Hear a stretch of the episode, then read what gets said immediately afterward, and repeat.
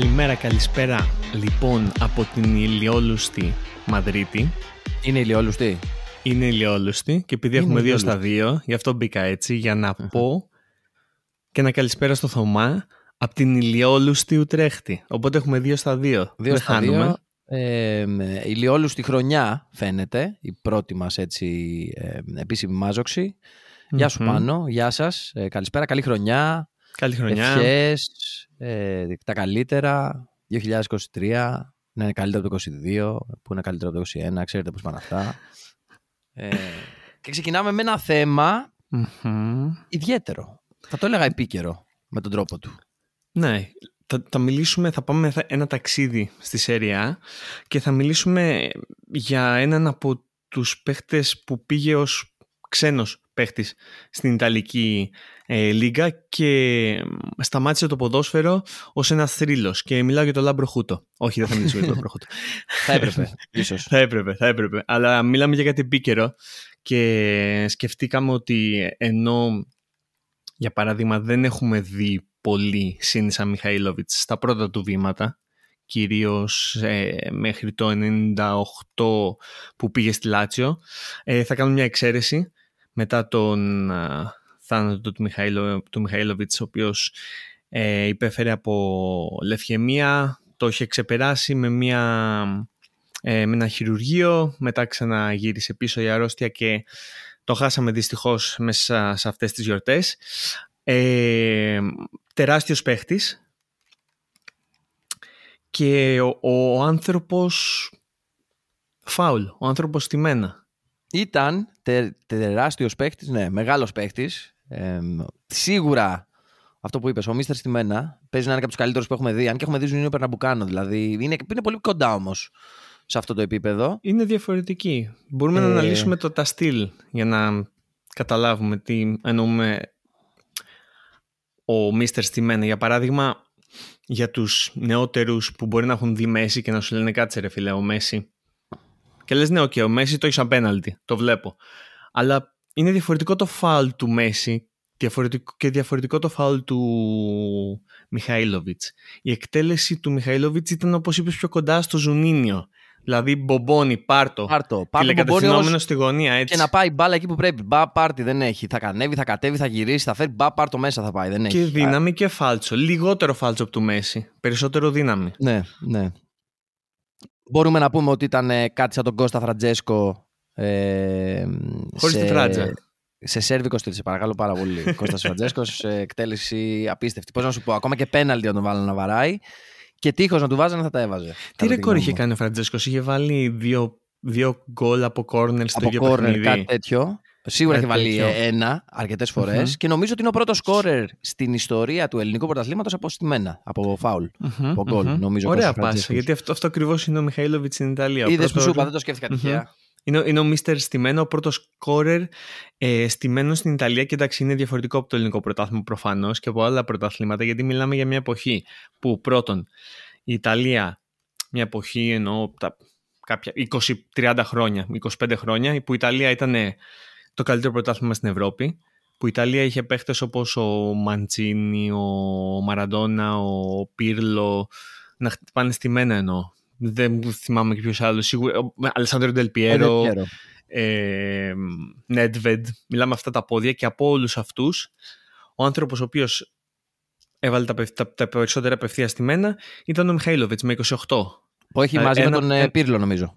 Ένα παραπάνω από τον Πίρλο. Αλλά- αλλά- Και, και όχι μόνο αυτό, και είναι και ο παίχτης ο οποίος έχει σκοράρει ε, hat-trick από απευθείας φάουλ σε ένα παιχνίδι τη Λάτσιο με τη Σαμπντόρια. Μαζί με ποιον άλλον; Είναι δύο οι παίκτες στη Σέριε Α που το έχουν κάνει αυτό. Ποιος είναι ο δεύτερος, θέλω να μου πεις; Ο δεύτερος νομίζω, αλλά ο δεύτερος, ναι, το διάβασα. Είναι, ο, ο δεύτερος είναι ένας παίχτη που έχει παίξει στην Ελλάδα, σωστά; Έτσι, έτσι ακριβώς. Μπέμπε Σινιόρι, μπέμπε Σινιόρι, ένα ημίχρονο το βγάζει με το ζόρι. Θα πω εγώ. Έτσι, έτσι Πέπε Σινιόρι που έπαιξε στον Ηρακλή. Ο οποίος Πέπε Σινιόρι όμως νομίζω τα δύο ήταν με in- indirect ε, foul, δηλαδή δεν ήταν με απευθείας, ήταν με Ναι. πάσα και shoot. Τώρα πώς πήρε μια ομάδα πάσα και shoot με φα- indirect foul μέσα στη μ, μικρή περιοχή; Ωραίες εποχές. Το ποδόσφαιρο ήταν πιο απλό. Πω, Παράγαμε πω, έχω έμεσα. να το δω Παίζανε αυτό. έμεσα αυτά. Παίζανε, ξέρω εγώ, α, βάλα την μπάλα εδώ, κλώτσατη, αλλά θα έχει τείχος γύρω-γύρω. Είχε και κάτι ωραίες γραφικότητες τότε το ποδόσφαιρο. Που παίζανε και κανονικά. Δηλαδή αλλάζαν τα πλάγια, ενώ φέτος πλέον δεν γίνεται αυτό. Παρότι ναι, ναι, το έχουμε, το έχουμε χάσει αυτό. Τέλος πάντων, να πάμε πίσω στο Μιχαήλοβιτ και να πούμε ότι ε, εκτός από αυτό έβαζε γκολ σε τερματοφύλακες όπως ο Μπουφόν, ο Τόλντο, Παλιούκα, ο Μαρκετζιάννη. Όλ, όλους αυτούς τους ε, τερματοφύλακες και όχι, ξέρω εγώ, στον Κατεριανάκη, τον αγαπάω, αλλά καταλαβαίνεις τι εννοώ. Ότι το, το επίπεδο, προφανώς, το επίπεδο όμως του αντιπάλου δείχνει και το επίπεδο του εκτελεστή. Είναι, Σίγουρα αυτό είναι επίσης και το γεγονός ότι ο Αντρέα Πύρλο έχει πει ότι είχα πάθει ψύχωση με τον τρόπο που βάρεγε φάουλ ο Μιχαήλοβιτς. Για να μάθω να βαράω φάουλ, καθόμουν και κοίταγα τον Μιχαήλοβιτς. Είχε πει σε μια αποστροφή του λόγου του ο Αντρέα Πύρλο. Και να μπορέσω να αντιγράψω το ιδιαίτερο στυλ του. Γιατί είναι αυτό που είπες πριν. Και ο τρόπος που εκτελούσαν τα φάουλ, όπως και ο Ζουνίνιο, με διαφορε... με... λίγο με το εξωτερικό, με τα εξωτερικά τρία δάχτυλα του ποδιού, κάπως πώς το κάναν αυτό για να γυρίζει, είναι πραγματικά ε, τέχνη. Και το έχει πει και ο ίδιος ο Μιχαήλ, αυτό τον, τον έφτιαχνε, αυτό τον κάβλωνε να παίζει ποδόσφαιρο. Δεν τον ενδιαφέρει ούτε να τρέχει, να κάνει ανεβασιές, ούτε να κάνει τρίπλες, ούτε να κάνει κάθετες, ούτε να κάνει το ένα το άλλο, τάκλιν. Όχι, αυτός ήθελε να βαράει τα φάουλ. Άμα δεν υπήρχαν φάουλ στο ποδόσφαιρο, μάλλον δεν θα είχε γίνει ποδοσφαιριστής. Το έχει κουβέντα που έχει πει ο ίδιος. Ναι, ναι, ναι, ναι αυτό είναι φοβερός. Επίσης, ξέρεις τι, πριν μπούμε λίγο στην ιστορία του Μιχαΐλοβιτς, θες να πούμε λίγο πώς τον θυμόμαστε εμείς, ποια είναι η κοψιά του παίχτη Μιχαΐλοβιτς που θυμόμαστε εμείς όταν τον είδαμε να ηγείται ας πούμε το, το, το, κέντρο και περισσότερο την άμυνα της Λάτσιο στα τέλη της δεκαετίας του 90. Εγώ να σου πω την αλήθεια θυμάμαι ένα τραμπούκο, ένα Αυτό. τύπο που είχε βρωμόποδο και από πίσω παράγει μπαλιές, έκοβε χέρια, πόδια, κλωτσιές, μα, μα, μανούρα, βρυσίδι, φτισίδια. Δηλαδή έχουμε δει φτισίδια από ε, Σίνισα Μιχαηλόβιτς. Αλλά ανέστηνε την μπάλα από τα 30 μέτρα και πέρα. Εκεί σε έπιανε ένα σύγκριο. Και γενικότερα δεν ήθελα ποτέ να παίζω με την Λάτσιο του Μιχαήλοβες και για τον Μιχαήλοβες. Γενικότερα δεν τον πήγαινα με τίποτα όταν έβλεπα τα μάτια με την ντερ. Ήθελα να πω, ρε, τον Μιχαήλοβες τώρα. μανούρα, κλωτσιές, μπουνιές. Και μπορώ να πω ότι χάρηκα όταν είχε έρθει στην ντερ ποδοσφαιρικά, γιατί τουλάχιστον δεν θα έπρεπε να τον έχω να, τον έχω να παίξει απέναντι. Δηλαδή ήταν και από το μόνο του αυτό στο μυαλό μου ένα κέρδος. Σαν την ε, μεταγραφή του Τόλντο στην ντερ επίσης, που και πάλι τον, για τον ίδιο λόγο είχα χαρεί. Ότι ξέρεις κάτι, δεν θα έχουμε να τον παίξουμε απέναντι αυτόν τον τύπο. Κοίτα, εγώ, εγώ θυμάμαι ότι ήταν ένας παίχτης ο οποίος στην αρχή για πολύ καιρό δεν ήξερα που έπαιζε. Δηλαδή πίστευα ότι είναι πασπαρτού, δεν, ήξερα, δεν είχα καταλάβει που έπαιζε γιατί προφανώς δεν έβλεπα όλα τα παιχνίδια της Λάτσιο και όλα τα παιχνίδια της Ίντερ μετά.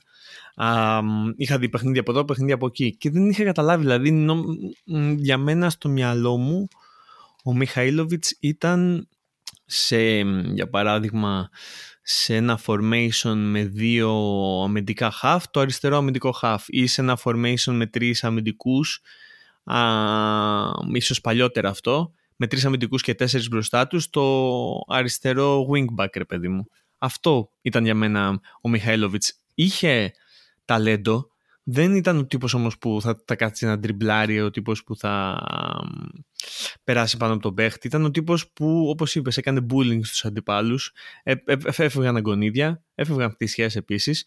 Υπήρχαν, ε, είχε κατηγορηθεί για ρατσιστικά σχόλια, αλλά ήταν και ο τύπος ο οποίος ήξερες ότι άμα έχεις στημένο, δεν είναι μόνο το απευθεία στημένο ότι φοβάσαι θα το φας. Γιατί άμα βρίσκει το γάμα, με, με τα τρία δάχτυλα του ποδιού του, όπως είπες. Επίσης μπορεί να βρει και ένα παίχτη. Οπότε κάθε στημένο ήταν επικίνδυνο με τον Μιχαήλοβιτς. Κάθε κόρνερ, κάθε φάουλ έξω από την περιοχή. Ε, νομίζω ότι δεν είχε πολύ καλό ρεκόρ στα πέναλτι για κάποιο λόγο. Ε, Γιατί αλλά... δεν είχε τείχος. Γιατί δεν είχε τείχος, μάλλον. Μπορεί, μπορεί, μπορεί. Αλλά και στα φάουλ το...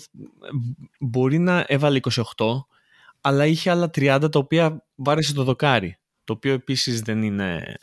Ε, δεν είναι εύκολο. Είχε πει νομίζω ότι δεν, δεν μπορώ να το καταλάβω εγώ γιατί εντάξει δεν έχω παίξει ποδόσφαιρο σε αυτό το επίπεδο αλλά είχε πει ότι ε, η τεχνική μου είναι ότι όταν βλέπω τον απέναντι, απέναντι μου τον τερματοφύλακα παρατηρώ άμα θα κάνει την παραμικρή κίνηση προς, προς τη μία κατεύθυνση μέχρι το τελευταίο δευτερόλεπτο και εκεί στο, στο τελευταίο δευτερόλεπτο αποφασίζω πώς θα βάλω το πόδι μου ώστε να στείλω την μπάλα στο, στο απέναντι γάμα. Και συνήθως το καταφέρνω. Έτσι, Έτσι. Είχε πει, γιατί είχε και, αυτό, είχε και αυτό το θέμα. Ήταν πολύ α, confident στον εαυτό του. Δηλαδή, έλεγε ότι είμαι ο καλύτερος που να χτυπάω, ε, ο καλύτερος εκτελεστής φάουλ. Είμαι ο καλύτερος παίχτης, έχω την καλύτερη τεχνική.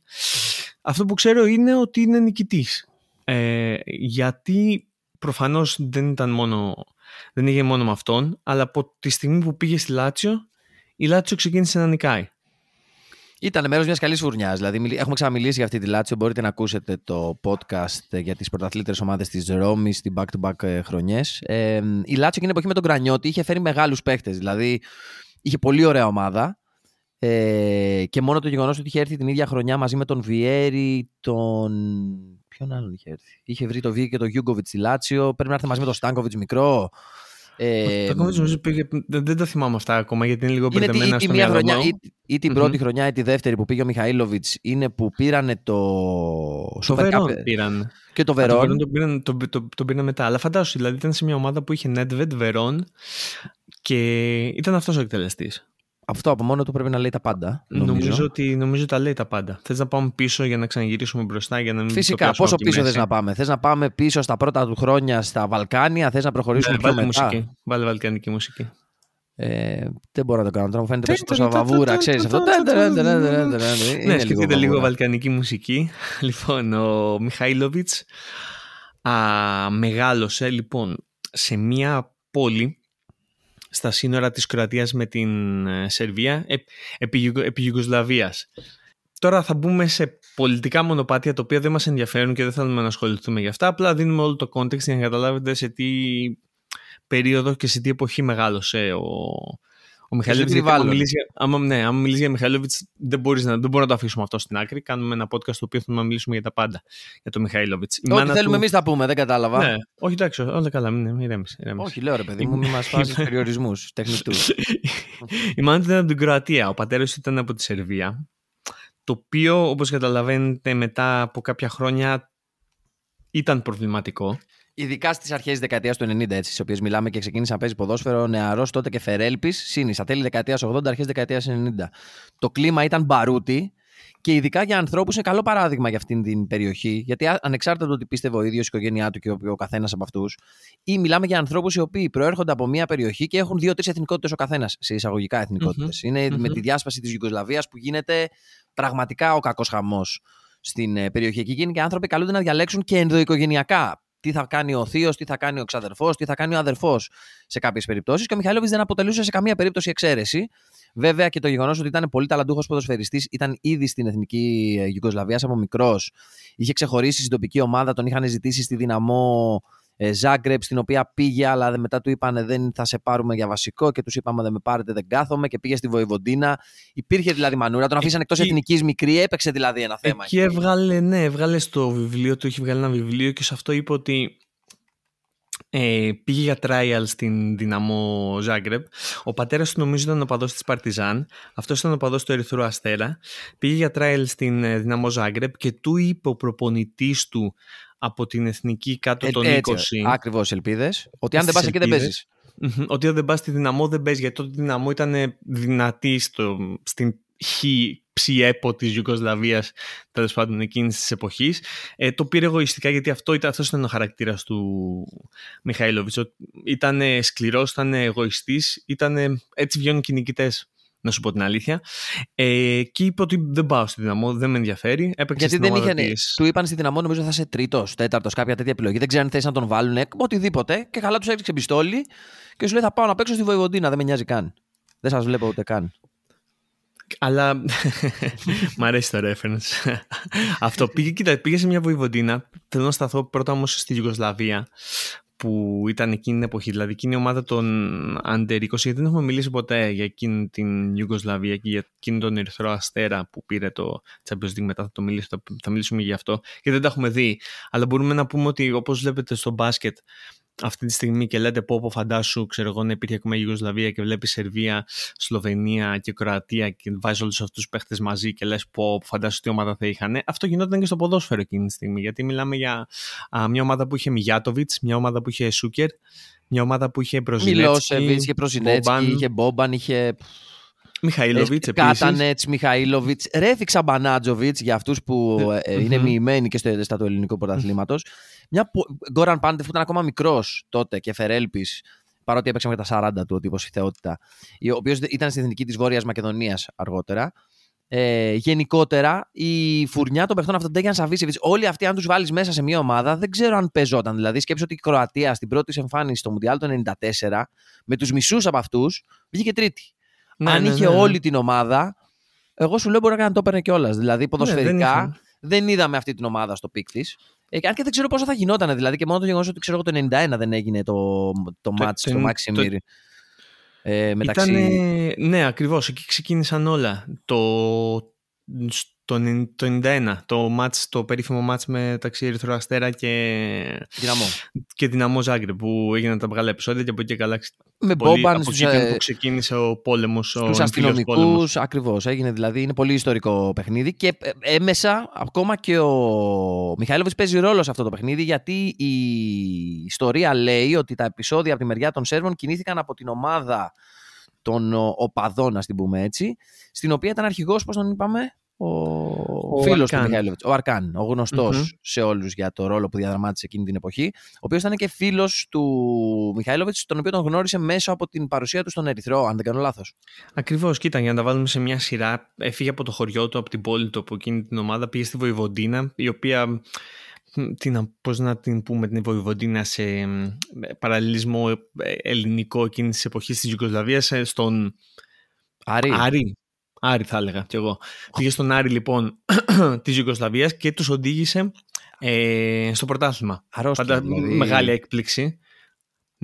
Νικώντας Ερυθρό Αστέρα, Παρτιζάν, Δύναμο, Χάιντουκ και όλες αυτές τις τεράστιες ομάδες που υπήρχαν τότε στη Ιουγκοσλαβία. Ε, τον είδε ο Ερυθρός Αστέρας του έκανε πρόταση και μαζί με τον προπονητή, βασικά ο προπονητής του που ήταν στη Βοηβοντίνα, τον έφερε ως προπονητής μετά στον Ερυθρό Αστέρα. Πήγε στον Ερυθρό Αστέρα και εκεί ήταν το πρόβλημα. Γιατί ο, ο, ο Μιχάλοβιτς πήγε στον Ερυθρό Αστέρα κάποιους μήνες.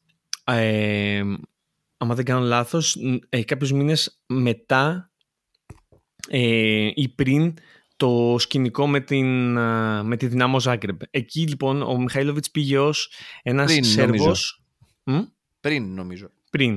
Ο οποίο όμως ως ένας Σέρβος, ο οποίος έχει μάνα από την Κροατία. Το οποίο ήταν πρόβλημα εκείνη τη στιγμή γιατί οι οπαδοί του Ερυθρού Αστέρα ήταν, ήταν εθνικιστές και δεν ήξερε ο Μιχαλιόβιτς πώς θα τον δεχτούν στην ομάδα. Εκείνη τη στιγμή λοιπόν ο αρχηγός των Ούλτρα στο Ερυθρό Αστέρα, ο Αρκάν, ο οποίος μετά έγινε και ε, στρατηγός παραστρατιωτικών οργανώσεων κτλ. κτλ. Ε, τον δέχτηκε, τον πήρε από κοντά, γίνανε φίλοι και βοήθησε στη συνέχεια στην, στον εμφύλιο με την Κροατία, βοήθησε τους γονείς του να, να διαφύγουν από εκείνο το χωριό το οποίο είναι στα σύνορα Κροατίας-Σερβίας. Εντάξει, ήταν ακραίες συνθήκες που έζησε ο Μιχαήλοβιτς. Δηλαδή σκέψου να βλέπεις το σπίτι σου να το ανατινάζει με βόμβα ένας από τους φίλους σου, ο οποίος απλά είχε επιλέξει να πάει στη μεριά των Κροατών, οπότε σε έβλεπε σαν εχθρό. Ήταν εκεί. Οι γονείς του συνελήφθησαν, τους βοήθησε να φύγουν ο, ο Αρκάν, όπω και τον θείο του, ο οποίος ήταν και νομίζω αξιωματούχος της κροατικής αστυνομίας, κάτι.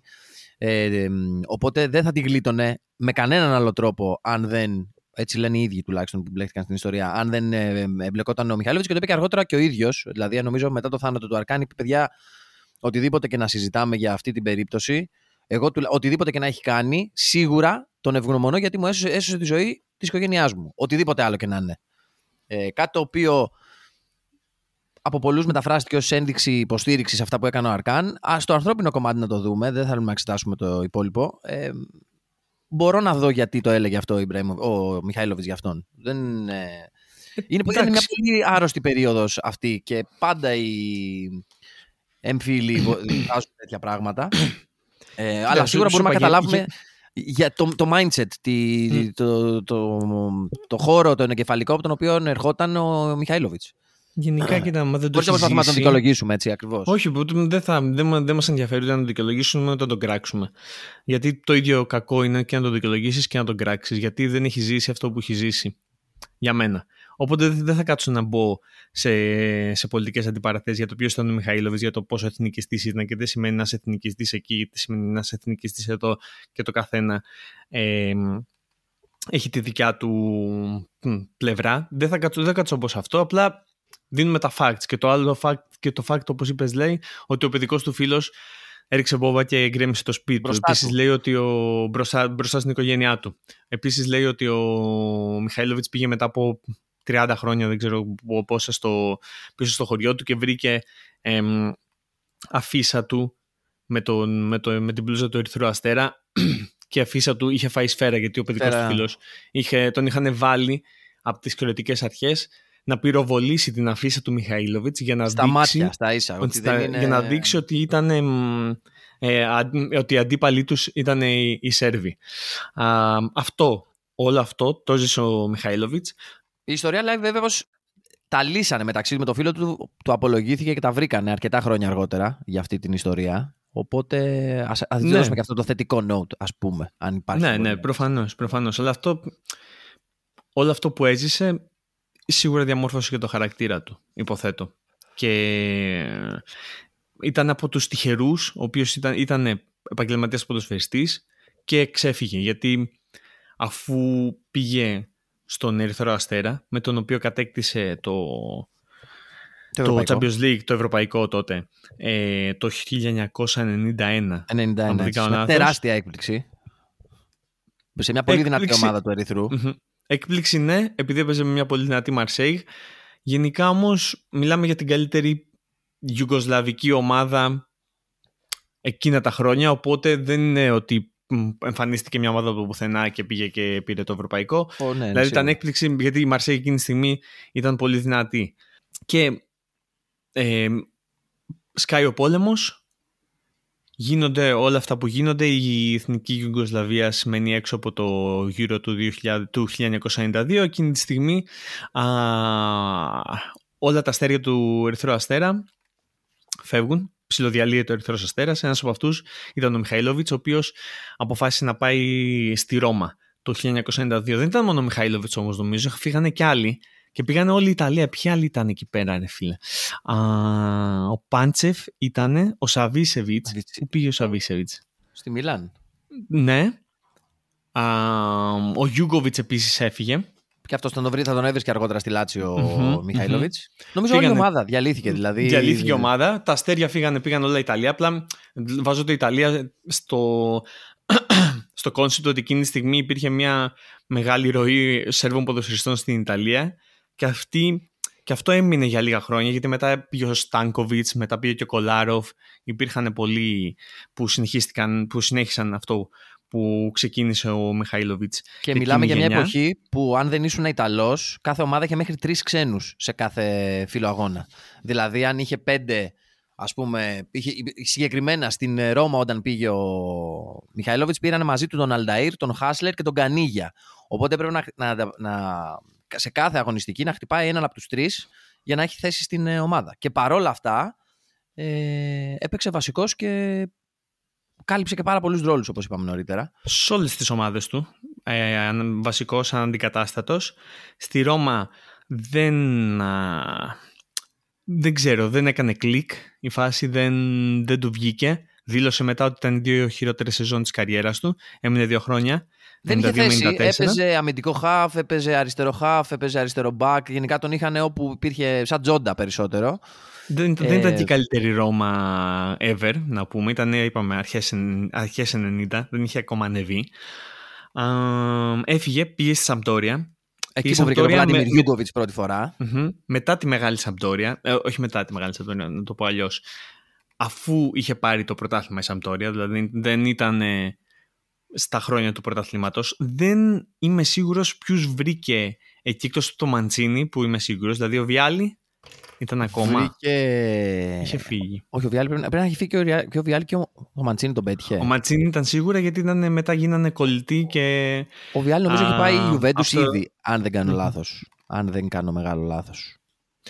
Τέλος πάντων, μιλάμε για μια δυνατή ακόμα Σαμπτόρια. Σβέν Γκόραν έριξε στον πάγκο. Σβέν Γκόραν έριξε στον πάγκο ε, τελικός, ε, ημιτελικό UEFA. Ε, και ο οποίος Σβέν Κορνέριξον νομίζω το άλλαξε για την καριέρα. Νομίζω Αυτός τον έκανε center που το σημάδεψε. Αυτός τον, ε, περισσότερο. Τον, τον, βρήκε και τα βρήκανε και έγινε και το βαλιτσάκι του τροποτίνα γιατί αυτός τον πήγε αργότερα στην, ε, στη Λάτσιο. Δηλαδή με το που έφυγε ο Έριξον πήρε μαζί του σαν βαλιτσάκι αν μπορούμε να χρησιμοποιήσουμε αυτόν τον όρο, τον Σίνισα Μιχαηλόβιτς. Ένα πολύ σκληρό, άγριο και με εξαιρετικό πόδι βαλιτσάκι. Αν δηλαδή, κόφι αμπονσά, ντροπή σου. το γύρισε πίσω. Δηλαδή, κοίτα, ο, ο Μιχαήλοβιτ είχε ξεκινήσει ως αριστερό χαφ. Αυτό δεν το έχω δει εγώ. δεν το θυμάμαι. Ε, μετά ε, γύρισε πίσω επειδή ήταν ένας τύπος ο οποίος θα μπορούσε, μπορούσε να κάνει τα πάντα. Οπότε ξέρανε ότι έχεις έναν παίχτη ο οποίος με το έχει αριστερό πόδι, το οποίο φαντάσου πόσο πολύτιμο ήταν εκείνη την εποχή στο, στο ποδόσφαιρο, είναι ακόμα φαντάσου τότε. Ε, και έχεις έναν παίχτη ο οποίος μπορεί να σου παίξει μπαλίτσα. Στην αρχή τον βάζεις σε αριστερό half, γιατί, άμα παίζει τον ερυθρό, γιατί ξέρεις ότι θα χρειαστείς μια φάση, δύο φάσεις μπροστά για να βάλεις γκολ. Πας στην επόμενη ομάδα σου, α, που είναι η Σαμπτόρια, μεγαλύτερο επίπεδο, αλλά ακόμα δεν μιλάμε για μια, ένα μεγαθύριο του Ιταλικού ποδοσφαίρου, δεν έχει πάρει το πρωτάθλημα.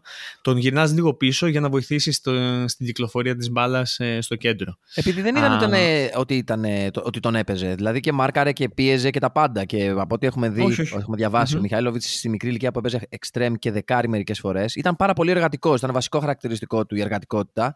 Που σημαίνει ότι εύκολα ένας προπονητής μπορεί να τον δει σε πιο αμυντικούς ρόλους. Αυτό που λες, γιατί είχε φοβερό ταλέντο στην οργάνωση του παιχνιδιού, είχε φοβερό πόδι. Ήταν και λίγο τεμπέλης από μια άποψη στο κομμάτι της προπόνησης, υποθέτω. Ναι, ε, δεν ήταν πριμαντόνα όμως. Όχι, δεν ήταν. Ήταν, πιο, ήταν σκληρός, ένας σκληρός καριόλης με αυτή την έννοια. Δεν γινόταν ε, να είναι πριμαντόνα με το όχι. background του. Mm-hmm. Οπότε άνετα τον έβαζες αριστερό μπακ και κυρίως λίμπερο. Δηλαδή εκείνη την εποχή στην Ιταλία υπήρχε ακόμα. Δεν ήταν η τετράδα, δεν ήταν τόσο διαδεδομένη όσο την είδαμε εμείς στα επόμενα χρόνια. Οπότε σίγουρα παίχτες οι οποίοι ξέρανε μπάλα και μπορούσαν να παίξουν, να μεταφέρουν την μπάλα από την άμυνα στην επίθεση, είχαν έναν φοβερό ρόλο, ειδικά με την κορμοστασιά και τη δύναμη και την ε, επιθετικότητα του Μιχαήλοβιτς στο να παίξουν στην άμυνα. Και εκεί που πήγε στη Λάτσιο τον ε, ουσιαστικά εκτοξεύτηκε, γιατί η Σαμπτόρια mm-hmm. παρότι έμεινε τέσσερα χρόνια και πέρασε καλά, δεν πέρασε άσχημα, δεν πήρε κούπες και πήγε μαζί με τον Έριξον στη Λάτσιο για να, κάνουν, να καλύψουν και αυτό το κομμάτι του Παλμαρέτου και φτιάξαν μια πραγματικά εντυπωσιακή ομάδα. Βέβαια, εκεί τον, λόγω και του φύσης του κλαμπ της Λάτσιο βγήκαν και άλλα πράγματα στην επιφάνεια, τα οποία για τον Μιχαήλοβιτ ταιριάσαν ένα κουτί. Δηλαδή, το προφίλ του Μιχαήλοβιτ, σαν παίχτη με τον background που έχει και αυτά που λένε για αυτόν, αλλά και ο τρόπος τον οποίο παίζει, ήταν φούστα μπλούζα με αυτό που θέλανε οι οπαδοί της Λάτσιο. Με τον οποιονδήποτε τρόπο μπορούμε να το πούμε αυτό. Και παιχτικά μόνο να αφοσιωθούμε. Είναι ένας παίκτης τον οποίο, ρε παιδί μου, αν τον έχεις στην ομάδα σου, τον θες στην ομάδα σου. Δηλαδή, καλός, βρωμόποδο, σκληρός άμα πρέπει, δεν θα αφήσει κανένα να κάνει τσαμπουκάδες σε κανέναν, θα βγει πρώτος μπροστά. Είχε δηλαδή αυτό το leadership quality που θέλεις να βλέπεις στου παίχτε που παίζουν στην άμυνα της ομάδας σου, σίγουρα. Άσχετα αν τον πήγαινες ή όχι. Δεν υπήρχαν πολλοί ξένοι που αγαπήθηκαν περισσότερο από τον Μιχαήλοβιτ στη Λάτσιο. Και εδώ μπορείς να μου πεις ότι μπαίνουν μέσα πολιτικά και όλα αυτά γιατί έδαινε το προφίλ που... Αυτό.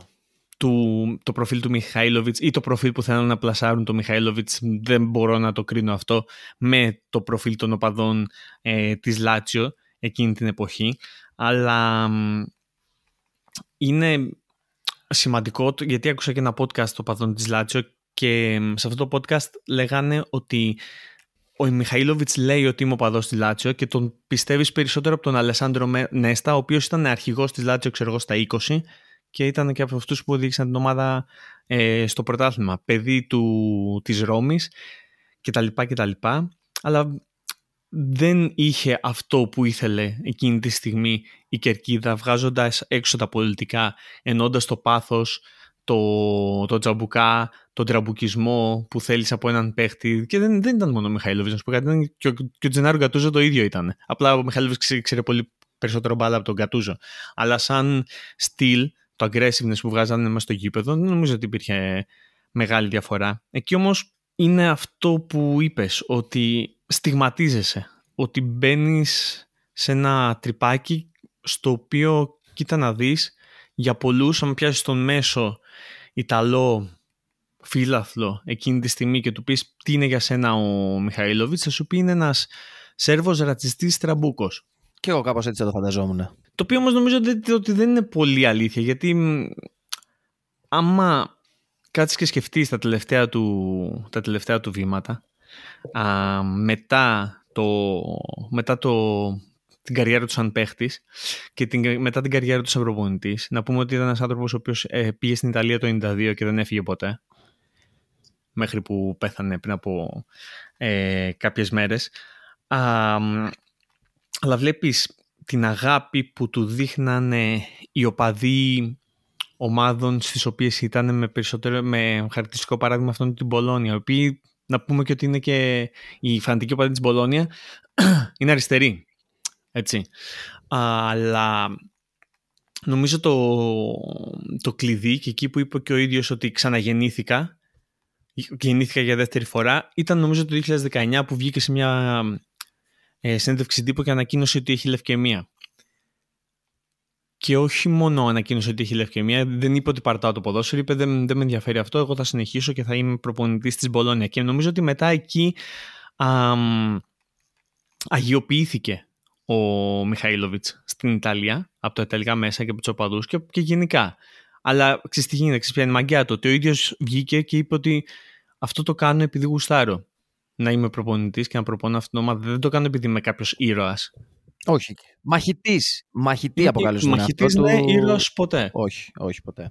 Κοίτα, είναι μια ιδιαίτερη προσωπικότητα ο Μιχαήλοβιτ. Για να κλείσουμε το ποδοσφαιρικό, μετά τα χρόνια του στη Λάτσιο, τον κάλεσε ο Μαντσίνη, όπως είπαμε, αδερφικός του φίλος στην ντερ για να κλείσει την καριέρα του και μετά έγινε προπονητής πάντα με την ε, μαχητικότητα ως βασικό του χαρακτηριστικό. Είτε τον πας, είτε δεν τον πας, ε, για τους δικού του λόγους. Ο καθένας έχουν όλοι δίκιο, θέλω να πιστεύω, mm-hmm. ή όλοι άδικο ε, το να τον βλέπεις να βαράει φάουλ ήταν σαν αντίπαλος εφιάλτης και σαν ε, φίλαθλος της ομάδας ε, όνειρο.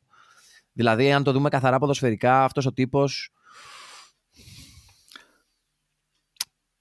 ήταν ιδιαίτερος σε κάθε περίπτωση. Αυτό άφησε το στίγμα του στο ποδόσφαιρο για κάποιον λόγο. Δεν είναι ότι ήταν απλά ένας παιχταράς.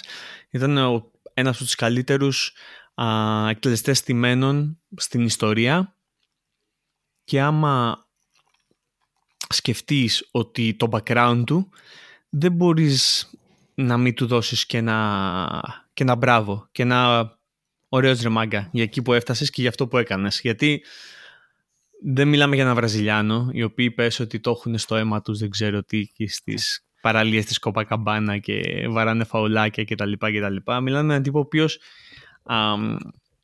πέρασε ό,τι πέρασε στην προσωπική του ζωή το ξεπέρασε όλο αυτό, έφτασε σε, ε, σε ένα σημείο να είναι ένα από τους παίχτες, ένας από τους παίχτες που πήραν ιστορικό πρωτάθλημα πρωταθλητριών με τον Ερυθρό Αστέρα, πήγε στη Σεριά, έγινε legend τη Σεριά και μετά κατάφερε να τον αγαπήσουν όλοι οι Ιταλοί μην έχοντας στο μυαλό τους το background του και το οτιδήποτε και παρά τους δαίμονές του. Παρά τους ακριβώς, ακριβώς. Να κλείσω, μια, να κλείσω μια ιστορία που άκουσα σε ένα podcast ε, χθες το βράδυ. Εννοείται. Ε, λοιπόν, όταν ήταν στη Σερβία ακόμα ο, ο Μιχαήλοβιτς, κάποιος, άμα δεν κάνω λάθος, κάποιος συγγενικό του πρόσωπο, γνώρισε μια τύπησα η οποία του είπε «Εσύ ξέρεις του Μιχαήλοβιτς, πες του να έρθει να μου μιλήσει, είμαι medium, θα τρακάρει σε τρεις μέρες». Άντε, γεια το, λένε, το λέει στο Μιχαήλοβιτς, γελάνε. Προφανώς λέει καλά, εντάξει, είναι οκ. Μετά από τρεις μέρες τρακάρει ο Μιχαήλοβιτς. Πάει, βρίσκει αυτή την τύπισσα και, λέει, και του λέει: Τύπισσα, λοιπόν, είσαι καταραμένος, σε έχει καταραστεί η κοπέλα σου, υπάρχει μια κατάρα. Ε, πρέπει να έρθει στο σπίτι σου και να κάψουμε κάποια αντικείμενά της για να φύγει αυτή η κατάρα. Πάει σπίτι, το κάνουν όλο αυτό και καίνε κάποια αντικείμενα και του λέει: Κοίτα, θα έρθει η κοπέλα σου μια μέρα και θα σου δώσει ένα δώρο. Μην το αγγίξεις. Λέει, ξέρω εγώ, ο Μιχαήλοβιτ, οκ. Τίποτα, προχωράνε. Γιατί τι χώριζε όλο αυτό το διάστημα την κοπέλα του; Δεν ξέρω. αυτό δεν το ξέρω. Αυτό το part. Λέω ό,τι ξέρω, έτσι. ναι, ναι, ναι, όχι, έχω απορίες απλά. Δεν ξέρω, δεν ξέρω πραγματικά. Αυτό που ξέρει είναι ότι μια μέρα βγαίνει από το σπίτι του ε, και βλέπει την ε, κοπέλα του. Ίσως νομίζω ότι παίζει να τη χώρισε και θα ήταν η πρώην κοπέλα του εκείνη τη στιγμή. Τη βλέπει να, να έρχεται μπροστά του με ένα, με ένα δώρο. Φεύγει, τρέχει, τρέχει η κοπέλα του, τρέχει ο Μιχαήλοβιτ. Τρέχουν και οι δύο, τον κυνηγάει. Τον έπιασε; μπαίνει μες στα μάξι ο Μιχαήλοβιτ, πηδάει μες στα μάξι και του πετάει το δώρο από το παράθυρο μέσα στα μάξι ξέρω εγώ, πέφτει το δώρο στην θέση του, στη, θέση του συνοδηγού. Φεύγει με τα μάξι, ο Μιχαήλοβιτ κάνει 100 χιλιόμετρα. και πάει και βρίσκει το medium. Του, λέει το medium δεν πιστεύω να το ακούμπησες.